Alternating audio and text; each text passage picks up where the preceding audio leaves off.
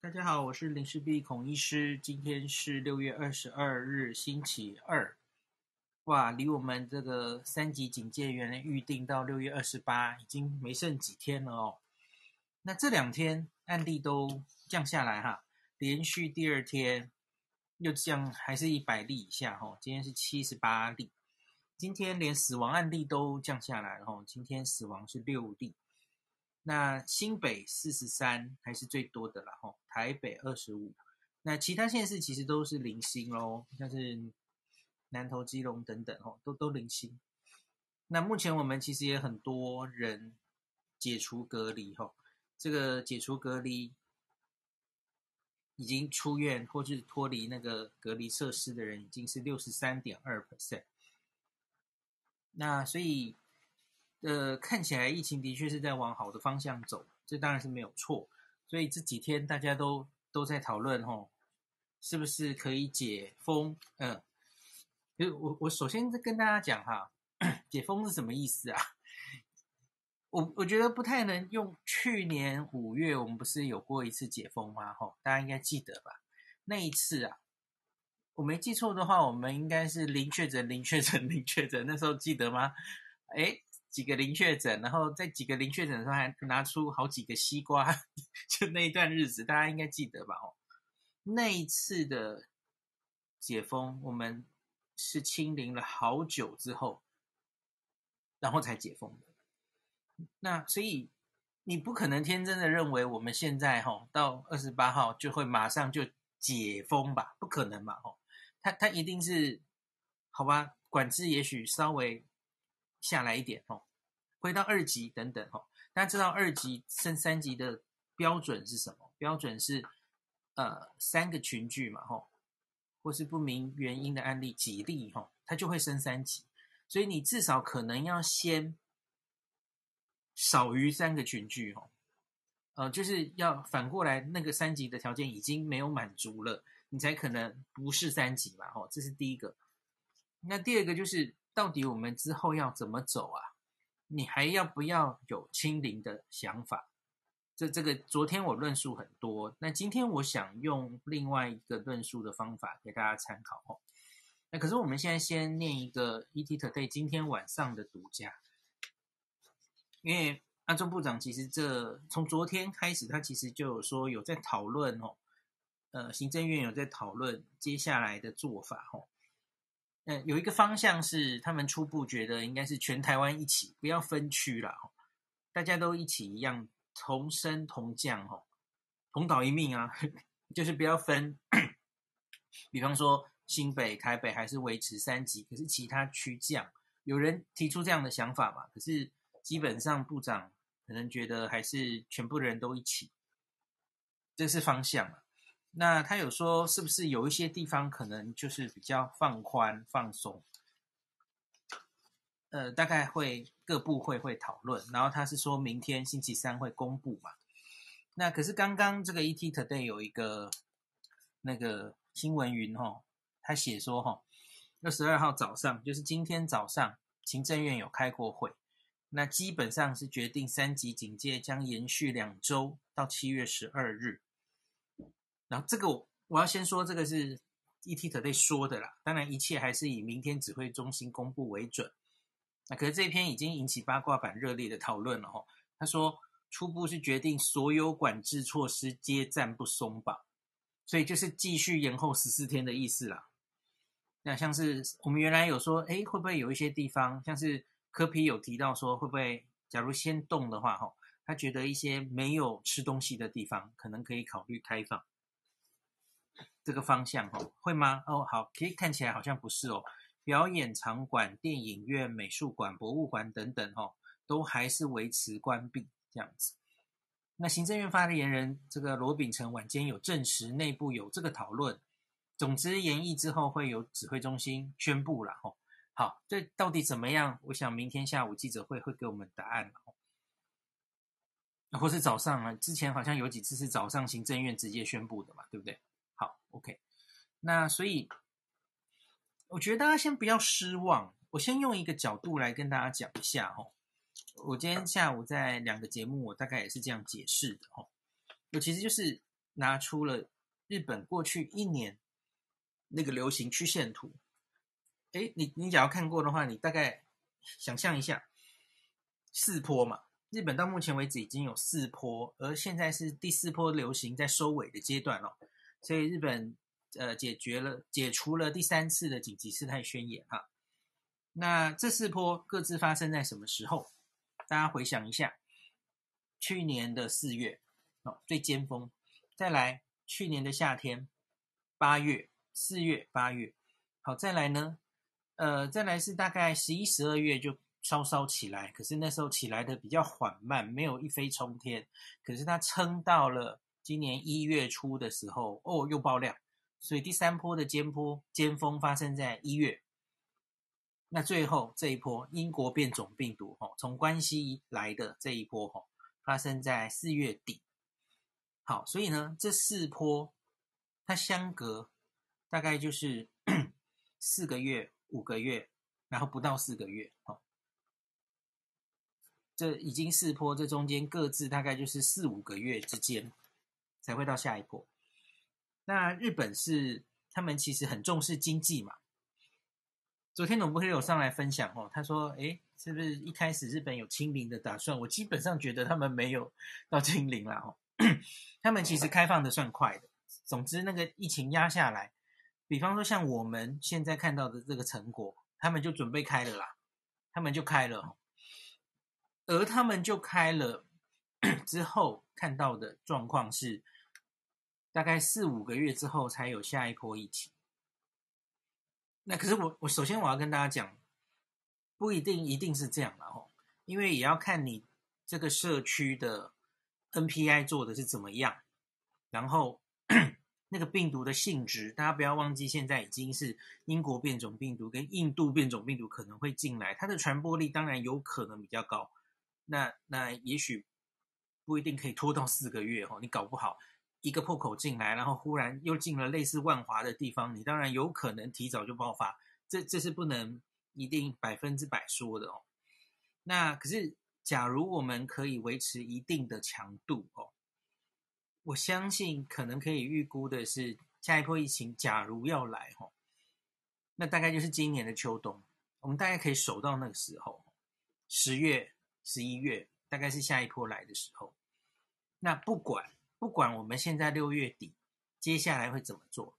好，就算是延长十四天了，我我觉得大家要保持耐心啊，因为我我相信台湾的指挥中心，我们终究是第一次社区的感染大爆发之后的收尾，第一次前前去年的那个清零其实是零星个案嘛，我觉得规模不一样，所以我。我认为指挥中心会偏向比较保守，他他不敢有任何闪失，毕竟是第一次嘛，跟日本的第二、第三其实不太一样哦。第一次处理总应该会比较小心，那所以我觉得他接下来可能会放得有点慢，所以我觉得大家也不要怪指挥中心啊。现在我听到有一派的声音，就是说已经。闷闷到受不了了吼，想出去玩啊！听说什么旅馆都订满了，大家有看到吗？然后车上的人潮，其实路上的人潮已经自动变多了哦。大家看到数字下来，其实都已经在放松。我觉得指挥中心可能会反而因为这样战战兢兢而想要，嗯，反而紧缩一些事情吼。那另外是当然还看到有一些隐忧嘛，像是看到台北市的，不管是士林的这个护理之家，或是现在有传出那个，嗯，北农哦，不知道后续会怎么样哦。就是北农这一年这一个月多，其实已经累计四十几个确诊哦，就是已经一个多月了，可是还是一直有零星案例冒出来，就觉得好像还没有处理好哦。那所以现在开始比较大规模的处理，这个我在下一段会再仔细谈一下。那所以因此还是有一些隐忧。那另外不要忘记了，我们离端午节连假现在是一个礼拜之后。假如端午节连假造成的人流移动有一些感染产生的话，它是现在开始会慢慢冒出来，所以大家还不要先先不要太觉得太哎，不管是太太放松哦，不可以哦，不可以，心情可以轻松啦，可是不要动作动作要保持原来的强度。我我很赞同部长这句话哦。那所以，我我用日本的例子跟大家举的意思是说，不管接下来指挥中心会放得多。快或多慢哦，我觉得大家就稍安勿躁了，我们就听指挥中心的。那可是方向，我觉得是这样的。不管我们还做不做到清零，也许我们应该放弃清零的打算了哦。这个七十例不知道可不可以再往下到个位数或怎么样，这个都不重要。OK，那总之我觉得我们这样一定压下来之后，指挥中心放得慢的意思是他他不可能一下拿掉，因此。我们可以压制这个疫情在一定的程度。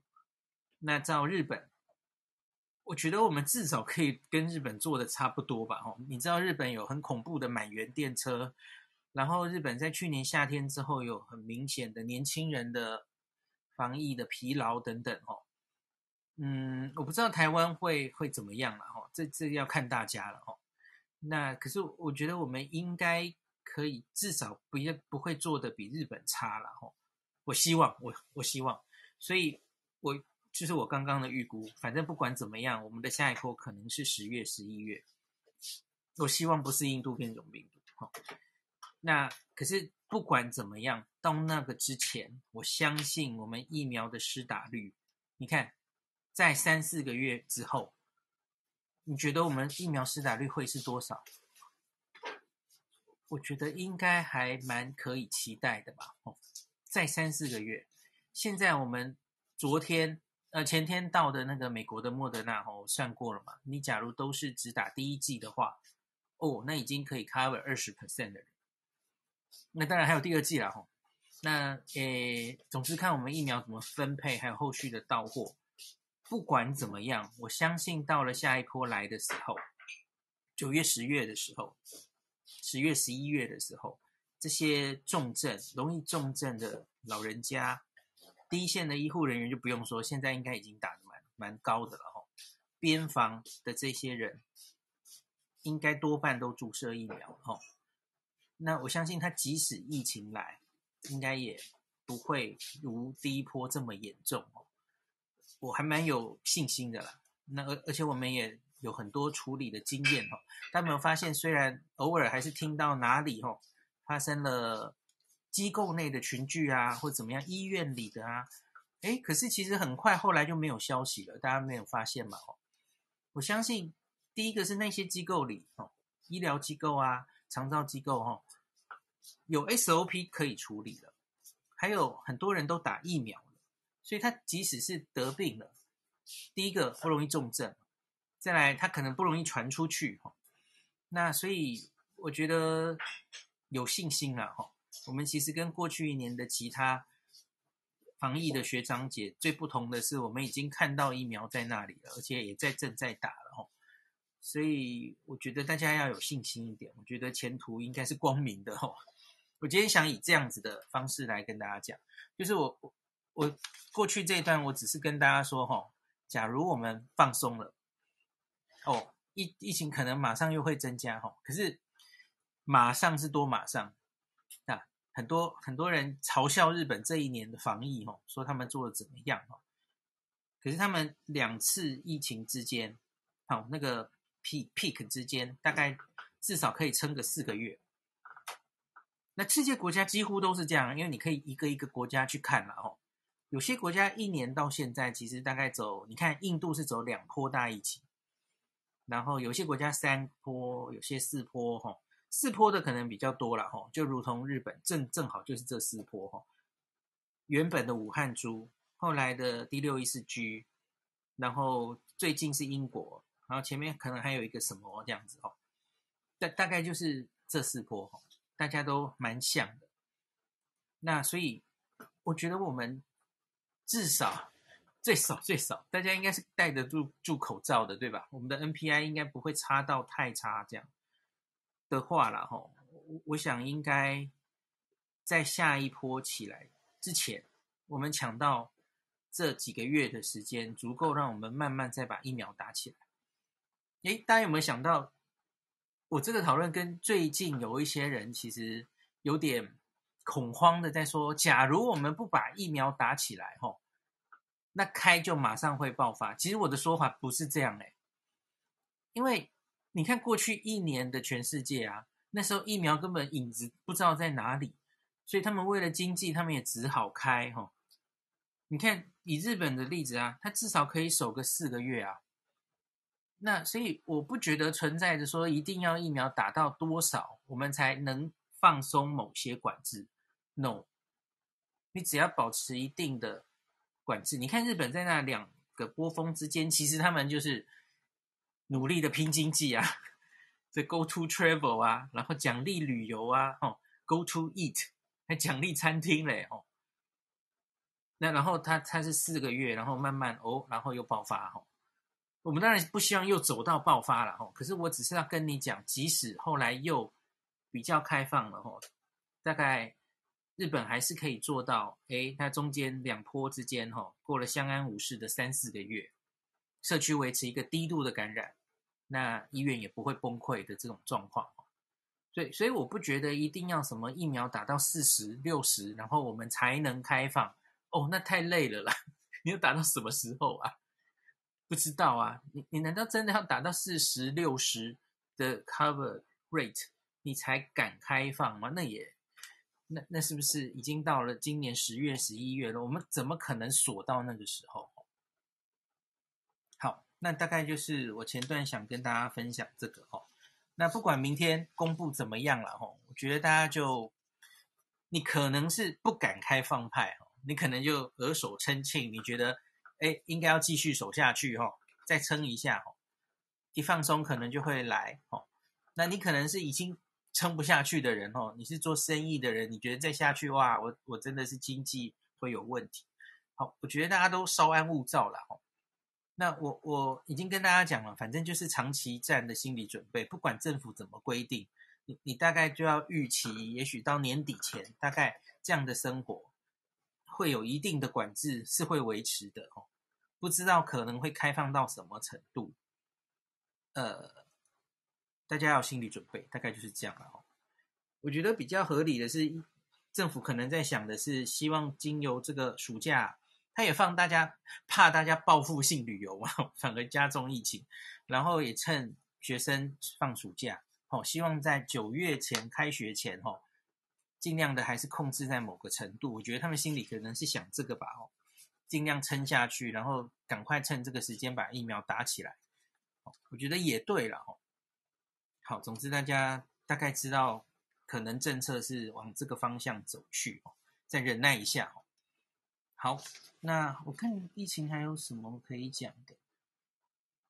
嗯，好，再来就是疫苗的一些施打顺序。那比方说，他现在就已经规定了，第一个，这个呃，增加了第七类的一些详细的说明。哦，哦，我发现应该是每一个职业的人都去争取或怎么样说，哎，我们其实也很重要，哎。哦，所以大家去看这个第七类里面有好多细项哦，包括了媒体第一线采访工作人员，全国第一线邮务处理人员，什么外送员啊、司机啊，哈，北北基桃的传统市场的摊商啊，很多啦，还有第一线处理大体的工作人员等等军人、批发市场工作人员、幼儿园、国小安亲班教育人员、考试工作人员。很多很多哈，那它的名义第七类就是国家基关键基础设施及高风险接种人员专案对象，就是国外有，其实我没有看到这么以呃职业别来来列这个，多半的大方向其实就是用年龄了。但其实我觉得这也是我们的疫苗政策。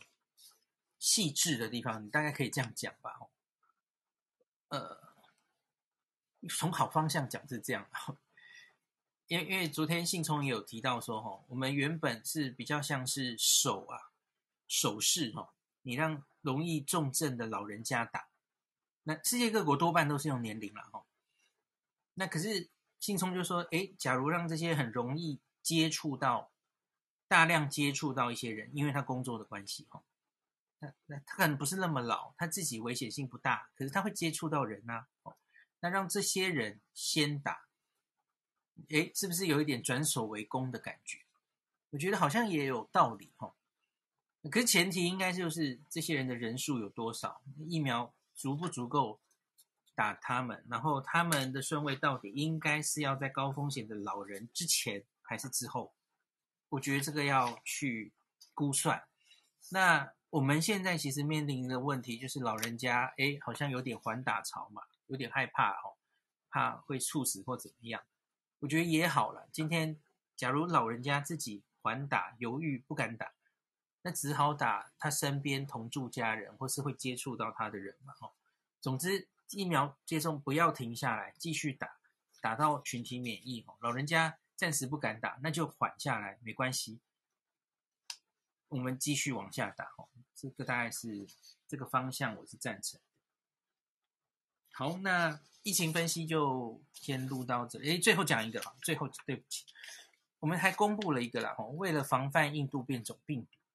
即日起，无论有无症状哦，都要普筛，在隔离前、解除前都要普筛哦。包括什么？第一个，呃，确定病例的密切接触者，那你要居家隔离嘛，吼。那另外是自国外入境者，你在结束检疫期满前一日，吼，前一两日哦，都要进行公费 PCR 检测，诶这个叫做入境第十四四四天的普筛哈，诶，我们为了印度变种病毒开始想做这件事了哈。呃，医医疗量能不会影响的话，PCR 量能不会影响的话，其实我是赞成的了哈。大家应该知道，跟跟我很久的人，其实我已经讲了一年多了吧。就是我其实赞成入境普筛，可是要筛要筛在第十四天，我其实已经讲过很多次了嘛。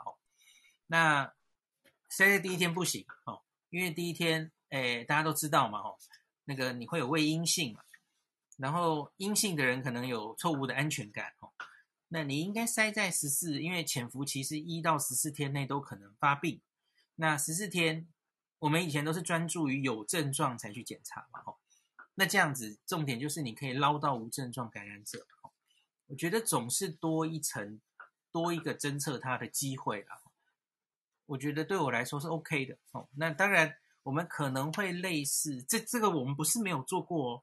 大家记不记得去年夏天，其实指挥中心自己就开始做啦，应该是对菲律宾还是印尼，我有点忘了。移工哈，一一开始是做第一天，后来做十四天，我们做了一阵子，然后结果后来发现，其实我们在第十四天会捞到太多那种阴阴阳阳状态的人，大家应该记得嘛，哈。所以我觉得境外移入的话，吼，会有这个问题。你捞捞到蛮多阴阴阳阳，其实都不重要。那反而就捞不太到太多，其实是在这个潜伏期间发病的。可是还是应该捞得到了。那另外他是说，只要是我们国内哦确定病例的密切接触者，十四天也去捞，诶，我觉得这就有意思。因为这个大概就你真的捞得到的话，那就是所谓的无症状感染者，或是对对对，可以捞得到，所以我觉得有意义，该做哦，就可以做。那我们就后续再看看他可以捞到多少人哦。好，那今天就分析到这里。